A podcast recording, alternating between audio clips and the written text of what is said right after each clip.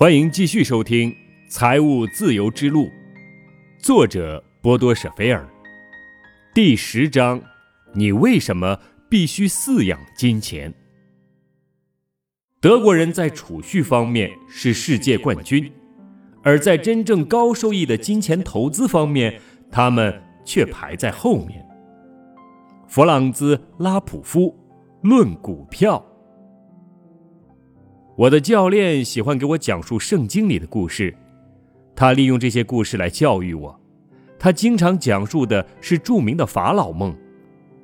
法老做了一个使他十分不安的梦，他看见七头漂亮健康的奶牛从尼罗河中爬起来，身后有七头丑陋的奶牛浮出水面，它们十分干枯瘦弱，身上的骨头都能数得清。突然，干瘦的奶牛猛然地扑向肥美的奶牛，并将它们吃掉了。尽管如此，它们看起来仍然是那么干枯瘦弱。约瑟夫被引到了法老的面前，他被誉为希梦人。他说，七头肥美的奶牛指的是七年的时间里粮食充足，每个国民都能吃饱饭。七头瘦弱的奶牛预示着随后而来的七年饥荒。法老带着严肃的神情问道，我们不能做些什么吗？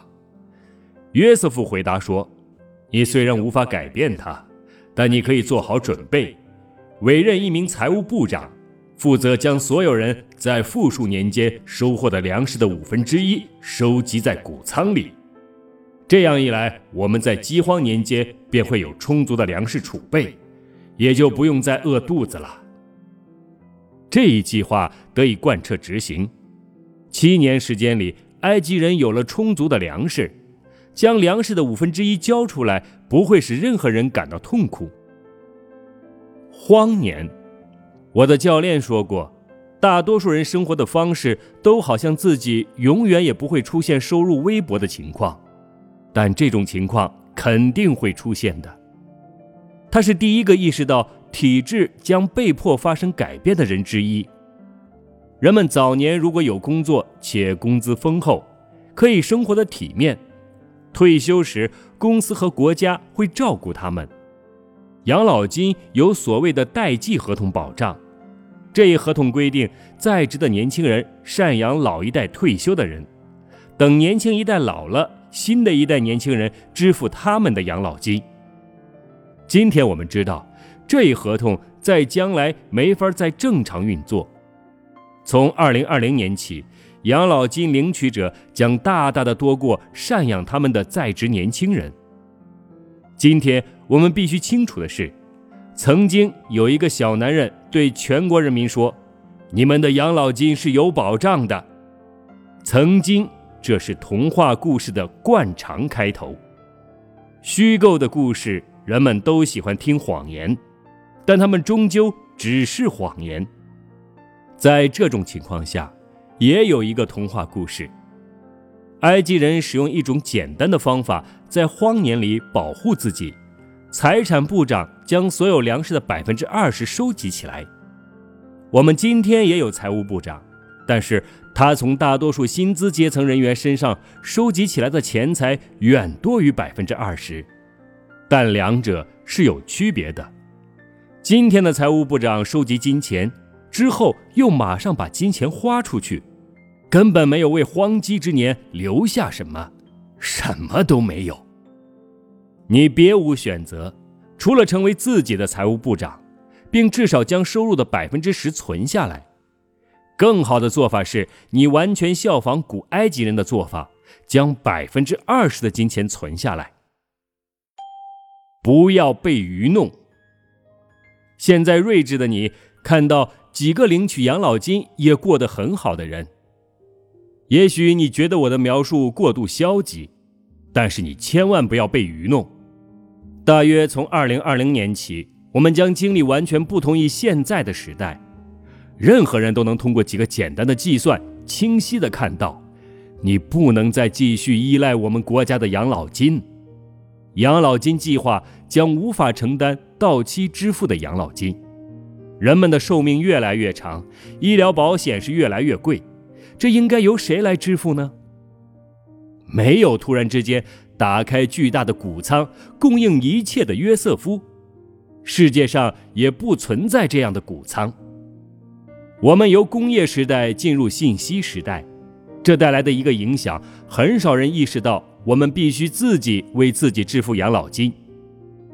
二十年后或更晚退休的人，现在就需要提前计划，不要使退休年变成荒年。这一点应该早就清楚，人们应该早就被告知，但指责现在对我们而言帮助不大。我们必须建立自己的谷仓，并成为自己的财务部长。我们必须自己承担责任。赢家和输家，你是不是也觉得这世上的不公是难以忍受的？我们总是轻易地陷入思考，并提出我们最爱的为什么这一问题。就像第二章中写的一样，提问为什么对你并不总是有帮助的。他喜欢寻求辩解，而辩解又往往被当作借口。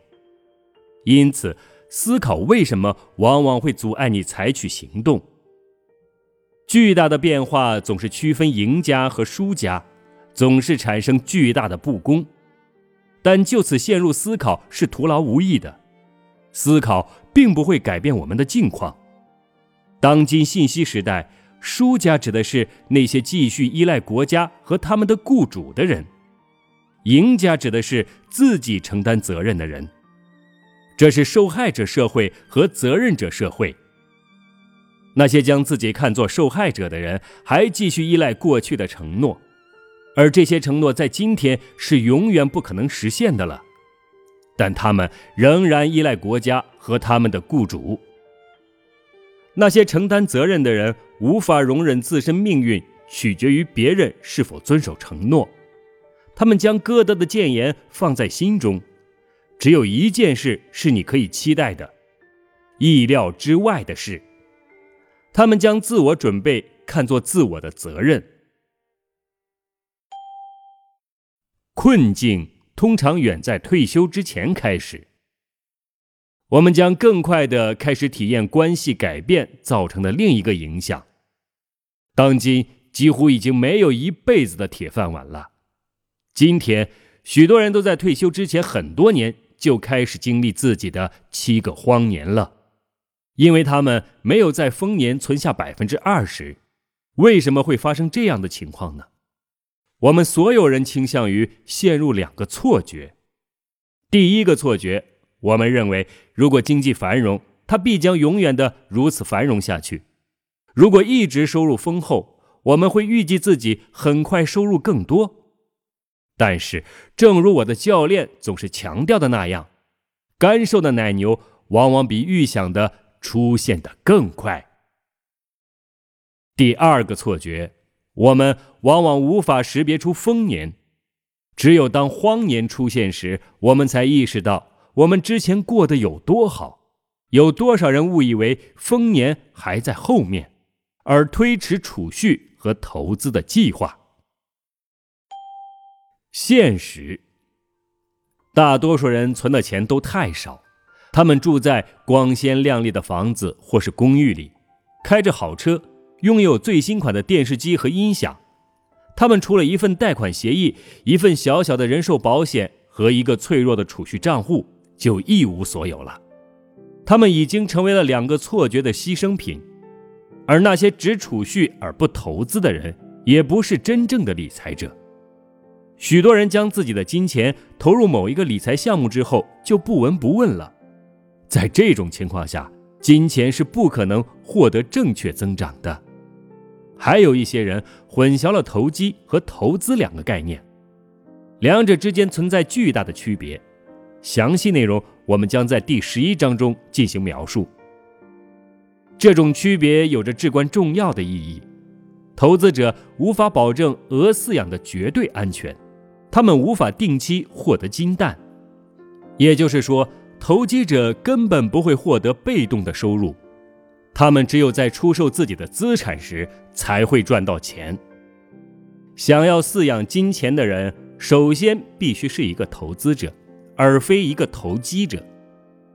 储蓄并进行资本投入的人，这并不一定是一个投资者。我的教练曾经说过，一位投资者会在买入的时候获得利润，而非在卖出的时候。可惜我之前没有遵循这一忠告，因此我也付出了许多金钱的代价。想要在卖出时获得收益的人，不是在投资，而是在投机。投机者的运气有好有坏，而且投机者对自己的投资和预测的影响非常有限。两千年、两千零一年和两千零二年，许多人在两千年、两千零一年和两千零二年间的股票市场上亏损了许多钱，主要的原因是他们更多是在进行投机，而非投资。在第十一章中，我们还会再讲到第二个重要的区别，投资和债务之间的区别。也许你会说，这其中的区别我是再清楚不过了。但是你会发现，其实很多人在此都犯了一个大错误，一个致命的错误。比如，许多人都将自己的私人住宅看作一笔投资，于是他们误认为自己是投资者，而实际上他们只是在往外花钱。我的教练总是说，投资应该使金钱流入你的口袋，而非一笔债务使金钱流出你的口袋。资金流动的方向就表明了这是一笔投资还是一笔债务。致命之处就在于，许多人认为自己进行的是投资，而实际上却是欠下了一笔债务。他们不能变得富有，而是越来越贫穷。他们将金钱花出去，而非纳入囊中。他们的金钱逐月的减少，虽然他们认为自己一切都做对了。遗憾的是，我们所有人做的事情往往并不正确。就算所有人都说置办住宅是一笔明智的投资，但这还是错的。私人住宅是一项奢侈品，生活在属于自己的四面墙壁中确实是一件很棒的事情。我自己也是这样做的，但这并不是投资，它不会为我们带来收益，它不会为我们的荒年做出准备。